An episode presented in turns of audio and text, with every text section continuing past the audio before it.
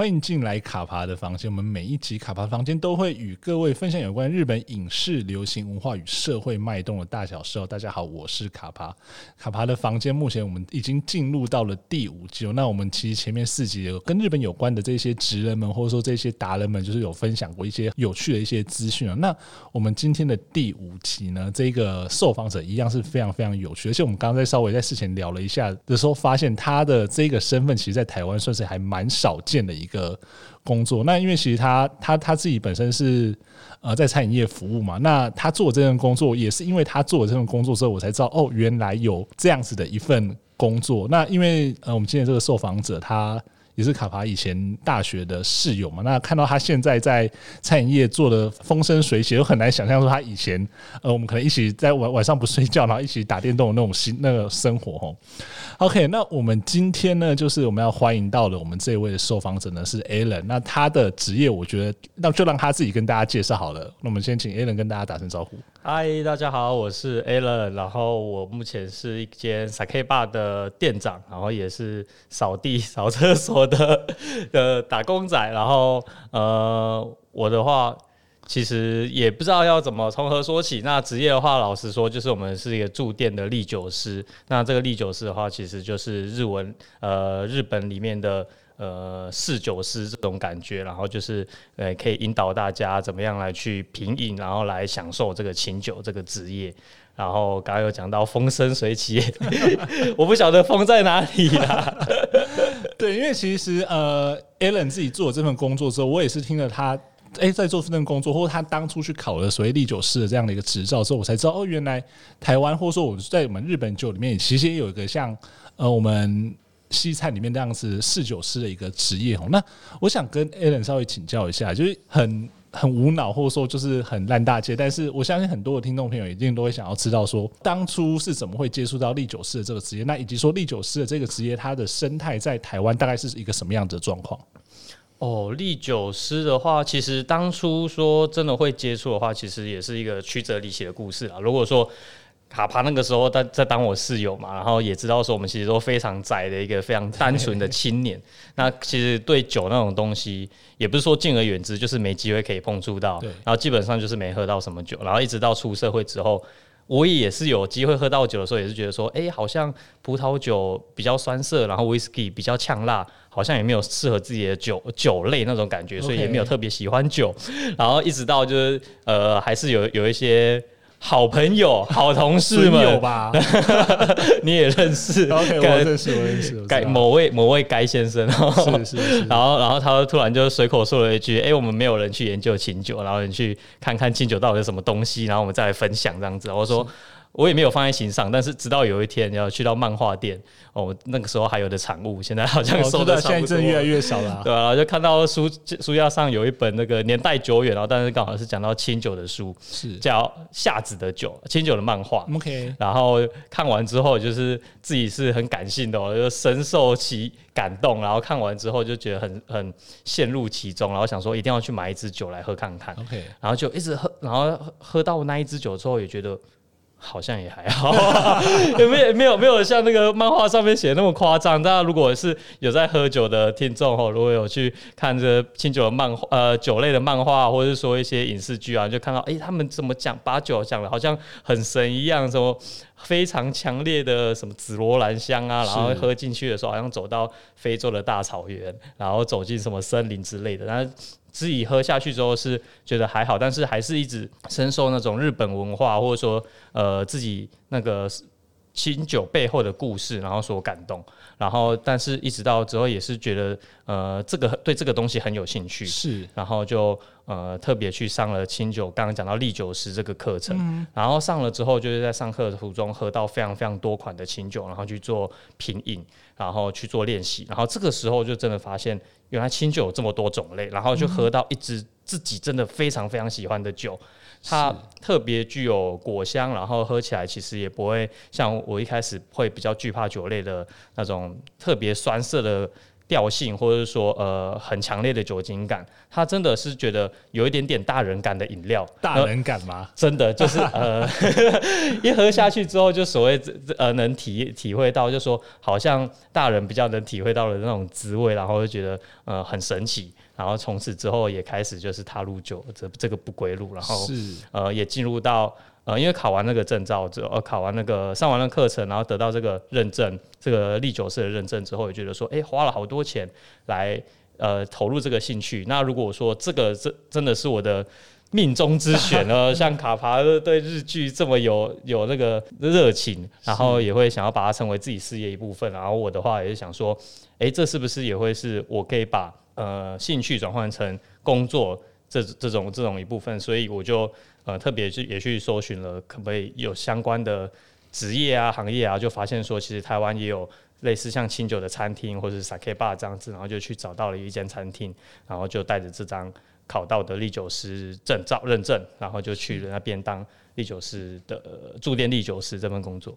对，那其实因为刚刚我们听到就是 Alan 这样的曲折离奇，就是从 呃以前可能对酒不是那么的喜欢或了解，那后来可能因为朋友的关系，然后因为漫画的关系，那一步一步的进入了这个清酒的领域里面，那到现在把清酒当做是自己的一份工作了。那呃，因为刚刚其实我们跟 Alan 有聊到说，呃，在这样的这份职业在台湾。呃，可能是他是一个刚起步，或者说他只是在餐饮业里面，他算是一个算是蛮小众的一个职业嘛。那可以不跟跟我们听众朋友分享一下说，说这个职业的生态大概怎么样？因为我相信不是每个听众朋友身边都有唎酒师这样子的朋友嘛。那我们今天刚好 Alan 在现场，可不可以跟大家聊一下说，呃，唎酒师他到底是一个什么样子的工作？那呃，平常要做哪些的事情？那以及说整个他这样的职业在台湾的这个产业环境里面，大概长的是什么样子？哦，先说清酒的话，它本身在酒类市场里面就算比较小众一点。那可一部分的人是说，诶，它一一开始因为关税关系，它关税非常高。我们比较熟知，可能烈酒它是零关税，红白酒它可能是百分之二十、二十 percent 这样子。然后，但是清酒的话，在之前，在二零一九以前都是四十 percent，大家听到也都觉得很夸张。然后大家也都会把那个清酒这么高价的原因归咎于此。然后，但是一直到去年的时候，诶，降到跟红白酒一样都是二十 percent。然后，但是其实价格也一直没有降低，那大家就会一直问说，哎，为什么清酒还是这么贵那？基本上就是因为市场不够大的元的元素，然后市场不够大的话，相对的它下面的呃，包括说像我们这个利酒师啊，或者说说像消费者可以接触的这些地方，都是比较少一点，所以大家可能都会稍微陌生一点。那如果说我们工作内容的话，其实呃。我知道卡帕也想问，就是是不是跟葡萄酒的侍酒师有什么区别？对，我想这个应该是蛮多听众朋友听到这份职业的一个疑问啊，所以想我就代替大家问的这个问题。对，然后呃，这个。其实大家也都会对侍酒师有一点憧憬，就是说，哎，侍酒师是不是就是穿着帅帅的啊，像呃什么高级管家这样子，然后就递之后就走到你旁边，就说，哎，小姐，请问要今天要喝点什么？然后就直接拿一杯酒倒给你这样子。然后其实我们想象中是这样，不过这种情节的话，的确都比较会出现在非常非常高档的餐厅。是。那我们一般在工作的像立酒师的话，就主要都都是会在日本料理，或是说也是呃有提供。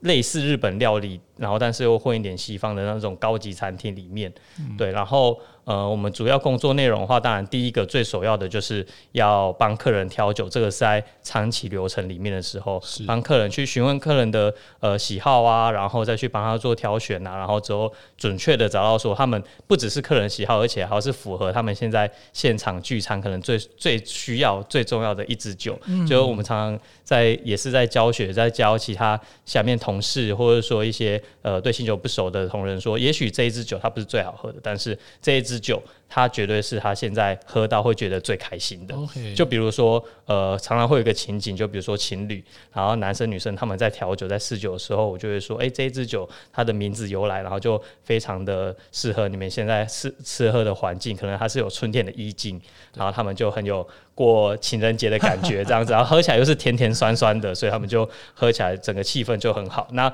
也许其实更好喝的还有更贵的，还有另外一支酒，但是我就觉得那一支酒也许不是最适合这个就是四九师的最精华。不过其他工作内容的话，其实还有很多，比如说像是因为刚刚讲到四九师这这个工作很精华，但是它有很多部分的话也是要呃，做很多服务生的工作，OK，也是要端盘子、收盘子，然后上菜，呃，上菜，然后跟厨师沟通，跟客人沟通，然后最后也要做什么清洁，这这些都要。是只是你可能多了一个技能，就是多了酒类这个技能。然后跟葡萄酒相比的话，其实清酒它就是要了解更多属于清酒的知识，还有就是清酒的大餐。是对对对。那呃，其他的话，我觉得呃还有一个很重要的事情，就是在敬酒、挑选酒类。如果你是那个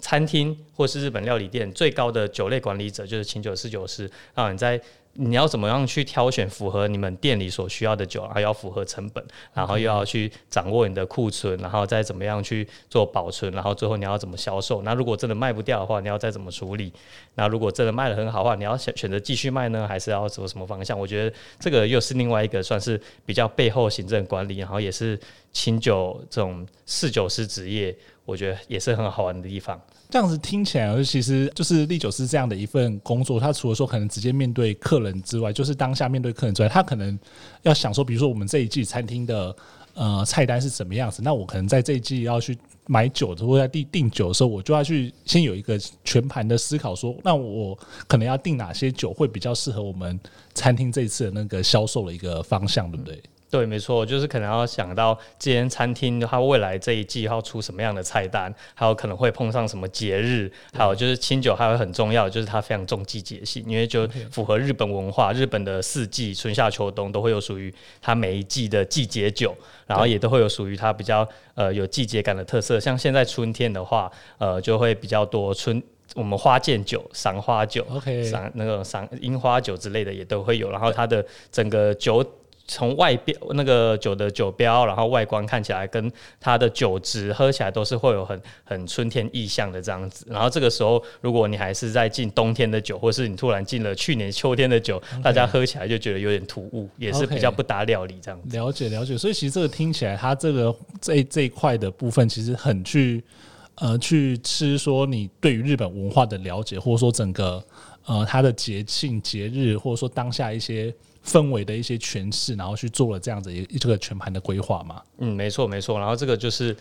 有我觉得是很好玩的一个地方，就是在你前面面对客人，跟你背后还有做很多的努力，就是要自己去当一个指挥者的动作。但是你指挥者，你又是执行者，这样子。对，那其实我们呃，Alan 刚刚讲到这么多，他在工作上这样子有趣，或者说他这份唎酒师的工作到底要做什么的的一个状况。那其实呃，因为我们知道说，Alan 对于利酒师或者说对于清酒这个产品或这个东西，其实非常非常的热爱，所以当初还有自己花是自费去日本的酒造去进修吗？对，是自费，就是呃自己也在餐厅当驻店唎酒师一段时间之后，也会觉得有一点空虚寂寞，呃，空虚寂寞，觉得冷哦，怎么一直都没有交到女朋友啊？不是，就是觉得说啊，我的灵魂中的其中一部分就是就是酒了，那我是不是要再好好去钻研它？到底是怎么样出来的？这个时候我就刚好有遇到另外一个清酒的代理商，然后我就去询问他说：“我真的很想知道清酒是怎么酿造，不再只是从影片啊，或者说从一开始的漫画，或者说从教学的课本上面去学，那个真的是没办法直接的、直接的去 touch 到、去碰触到。然后甚至我们就每天都在卖，然后营业额很好，然后卖得很好，然后我们都讲了一一口好清酒，然后都都都很开心。然后但是。我自己从来都没有去碰触到那所谓真正的呃，它如何生产的过程。然后，比如如果说像呃，我们一直卖鸡排，但是你根本不知道鸡从哪里来，这个的话你会觉得卖的很空虚。OK，对，然后所以所以我那时候就接触到一个星球代理商，然后就直接跟他说：“哎，我可不可以自费？我就自己出机票、食宿我都出，然后可不可以你帮我去呃联联系几个酒厂，然后我去到他那边当。”免费人力 打工，那边不是打，还甚至不是打工，不能打工，不能打工，我是旅游签证，不能打黑工。对，然后我就说见习啦，见习去看他们到底在做什么这样子。对，然后我就说，哎，我全部全部我都自己自费，然后就拜托让我去那边，然后当呃就是观摩也好，然后实际操作也好，就让我去到酒厂。然后他没想到那个酒商他真的非常非常厉害，他就真的找到三间跟他关系好的酒厂，而且都是。小比较小型的小酒厂，然后去让我去到那边，然后我去那边也很惊讶，因为他们没想到真的都让我实际操作，他们做什么我就跟着做什么。哦，你就跟着他们那边的师傅在做，从可能这个从一开始的酿造，然后说一些的呃其他的一些工作，然后去学习说到底清酒是怎么做出来的嘛？没错，就是。去到那边觉得很神奇的是，第一个我是本身非常怕冷东西的的人，然后一去那边的话就遇就我一第一个地方是去到日本东北三行县，哦，然后超冷哎，真的，然后我去，因为这也知道清清酒酿造的过程，呃，清酒酿造的话，现在大部分都是在冬天，嗯、然后除了有一些非常有钱的大厂，它可能就是呃有很强的温控，它可以一年四季酿酒，但是大部分百分之八十的小厂都还是冬天酿酒，是，然后我冬天去到日本东东北三行县，然后就看到新闻。那个入冬以来最强暴风雪，oh, 直接傻眼。然后傻眼之后，然后还是硬着头皮，然后去学酿造。一开始也是觉得说，哎、欸，会不会他就不让我去碰触比较呃 detail 的东西，嗯、或者说他们觉得比较机密的东西不能告知外人的东西？但是完全没有。第一个是他们真的很缺人。哦、你说他这个产业本身是很，他他算是一个夕阳吗？还是说他是已经没有太多年轻人愿意做的工作？是没错，就是清酒的话，其实在日本本他们自己消费的市场化也是一直在萎缩，他们越越来越少人在喝清酒，所以他们的酒厂从战后到最高高峰期，然后一直到现在都是属于一直在倒闭。OK，对，所以他们也是越来越少人喝酒，越来越越少人。呃，在酿酒，所以他们也是很很很缺人力，尤其这种东西，这种产业也是比较重劳力，然后也是赚到比较少钱，所以他们我去到的也都是小厂，所以他们也都是非常非常缺人，然后他们就呃也很开心说有一个人可以加入他们，然后他们就真的从头到尾就是。呃，他们做一遍，然后我看着，然后听他们教学，然后再跟着做一遍，完全没有任何常识。OK，对他们做什么就做什么，然后所以也都是呃很扎实，然后一直去到第三间酒厂，总共去到第三间，然后第三间酒厂。他我第一天就加入跟他们一起酿造的时候，他就说：“哇，你这些怎么都会？”我说：“我说我说第第一间训练的很扎实，他们什么都让我一起做，所以也是呃，其实当下会觉得很累，很冷，okay, 很累又很冷。三家都是在东北吗？没有，呃，第二家的话是在北路的富山。哦，那你这样你这样子移动其实很距离很长。对，然后移动的话也是蛮有趣的，就觉得。有点生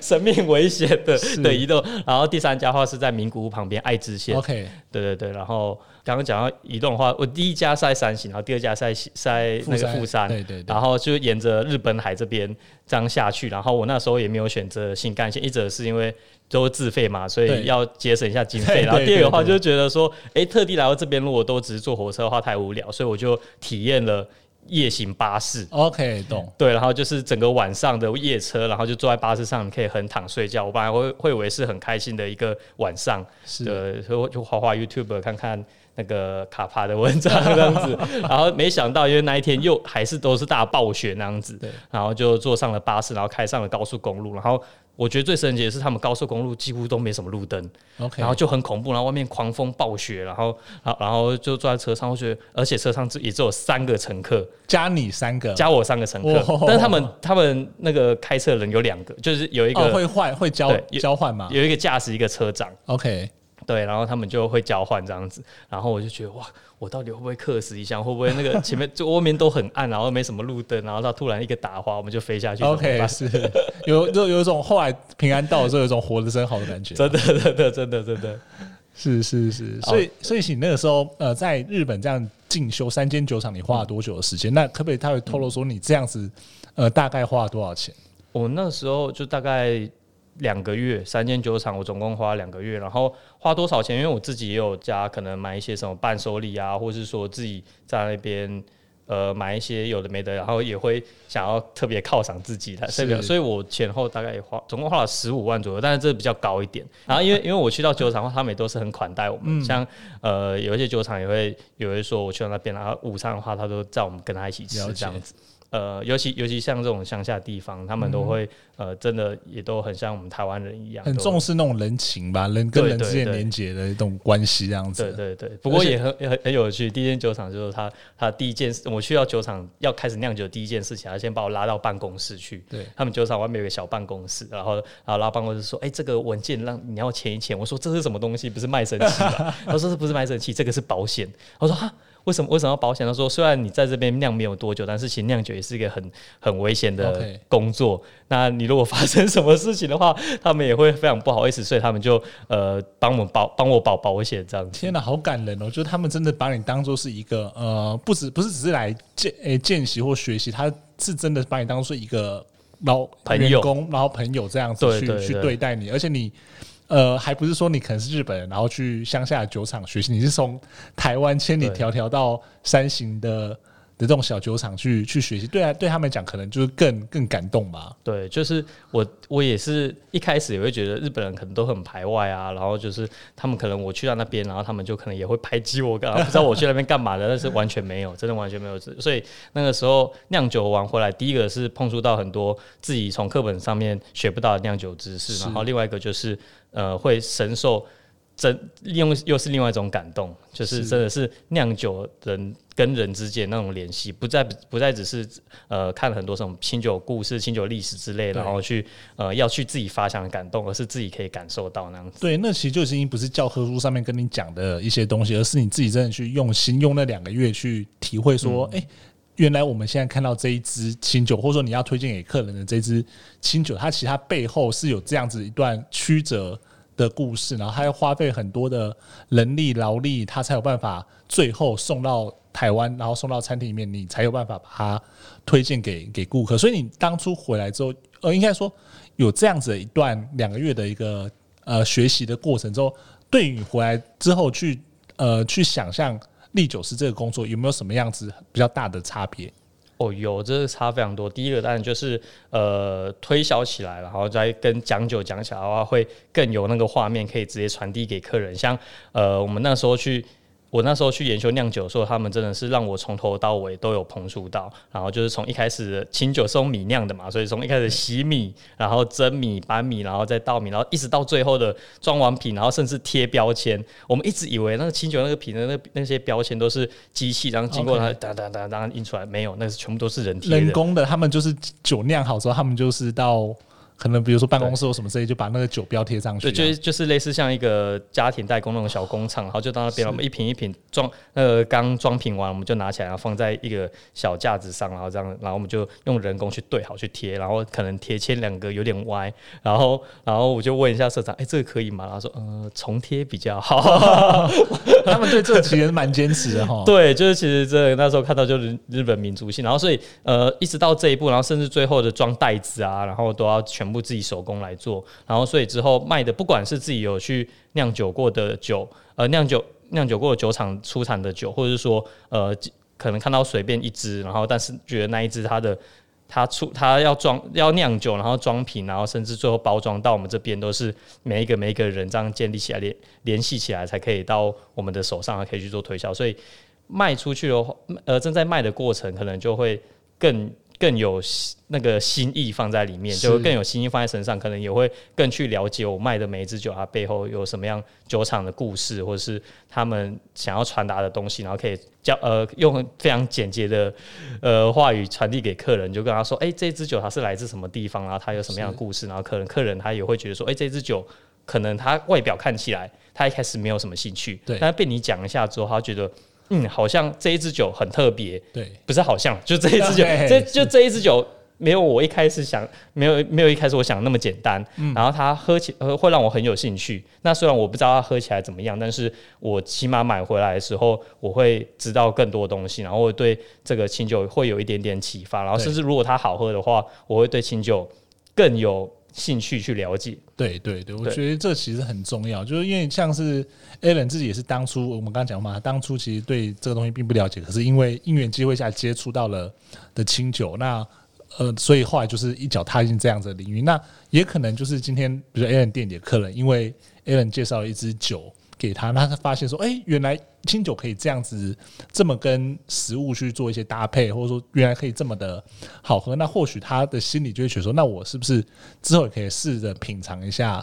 清酒？那甚至就是从此爱上清酒。有有，我甚至就是也有遇过一个客人，他非常有趣。他可能一开始他只是对清酒完全不了解，他就只是看路过我们店，然后想要来试一下，然后喝看看，然后就喝第一次，他觉得哎、欸，原来清酒有这个味道。他不是一开始想象啊，清酒就是呃像台湾的米酒一样啊，就是很多人的谬误哦。其实台湾米酒比较像日本的烧酒，因为都是蒸馏的。对对对。那清酒是是酿造酒，然后他们说啊，原来清酒有这么香，然后这么顺口的，然后一直到后面他带东西来，然后我们来做搭配，然后一直到最后，他真的是彻底爱上，然后他突然跟我说我辞职了。我说啊，你怎么突然就就辞职了？然后他说呃，我想要去考唎酒师，然后未来有机会的话也可以朝这一行发展。然后我说我，想不到就这样误人 歧途。你你把你把人家就你以前被人家拖下水，然后现在我知道有种抓交替的概念，对不对？你现在要拖一个人下水这样子，对对对，就是呃，没想到这一份心意有传达过去，然后可以传达到这么深。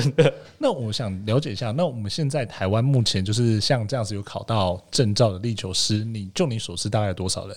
哦，其实每年都在增加，因为一开始的话，呃，的确开这个课程的机构不多，但是因为它越嗯，目前台湾对清酒教育化越来越多，所以我也没办法确定，当然基本上一定也是有一千人以上，但是我必须说台呃台湾的话，唎酒师的密度哦，就是人口，然后跟唎酒师的的考取到这个证照人密度只输香港。然后远高于其他中国或美国或其他地方，哦、但是台湾这么多人的话，其实大部分也都是以兴趣居多。OK，就是大家只是喝酒喝到有兴趣，然后觉得哎，这个证照好像对他来说也没会花多少钱，对我来说很多了。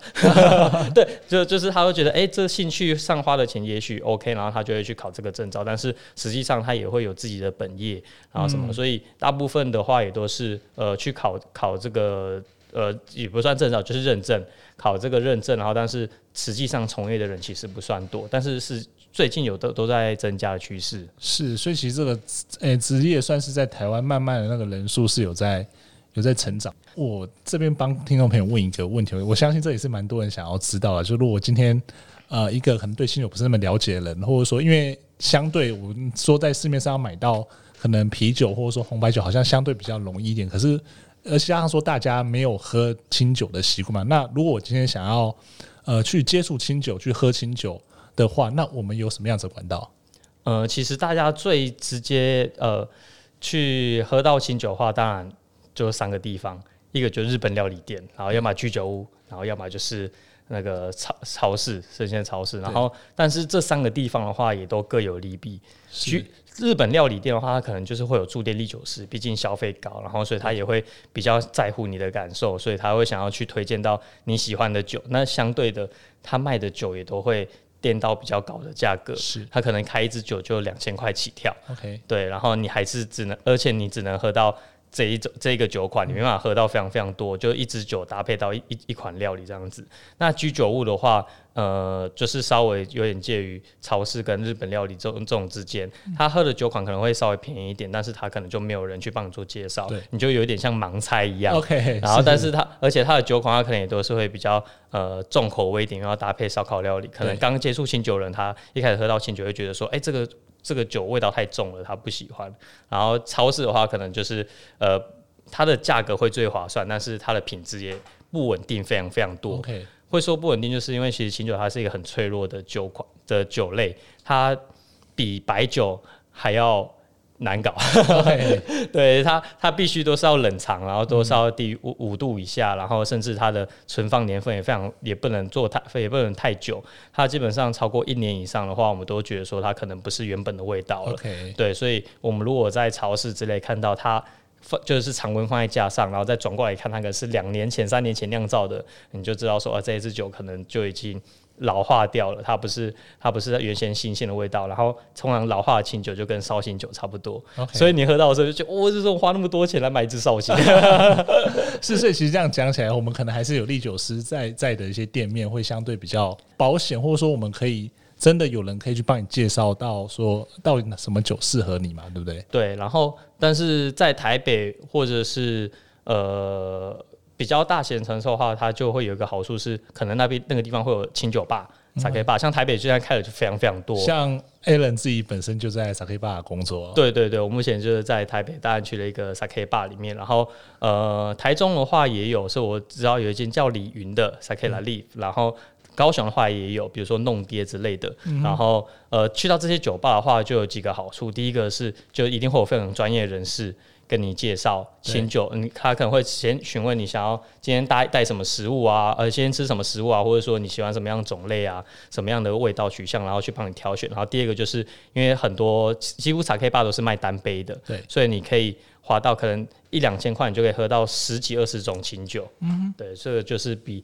去到外面餐厅然后直接点一支来说会比较好的地方。但是相对的，Sake Bar 目前还算少了，就比起其他呃调酒吧之类的。对，但其实这样子我们听起来，我们今天听众朋友就知道说，如果真的未来要找 Sake Bar 的话，我们可以再找。Alan 对不对？呃，对，没错，我们 Sake Bar 的名字叫 Sake Maru，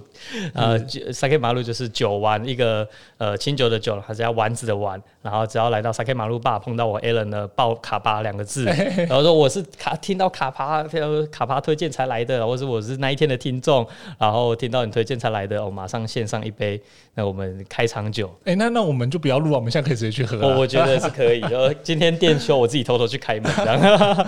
对啊，其实我们今天 Alan 跟我们分享这个可能大家比较相对比较陌生的一个职业，但叫立酒师，但是他其实在台湾的呃可能各大街就是大街小巷里面的日本料理店都已经有他们的身影。那也听到了 Alan 跟我们分享他去日本进修的这样的一个。故事嘛，那真的觉得非常非常的特别哦。那也很开心，Alan 可以来跟我们分享他的这样子一个，不管说是生命经验或者职涯的的经验哦。那我们非常谢谢 Alan，谢谢，谢谢各位。那我们今天的节目就到这里为止哦。那我们谢谢大家，我们下周见喽，拜拜。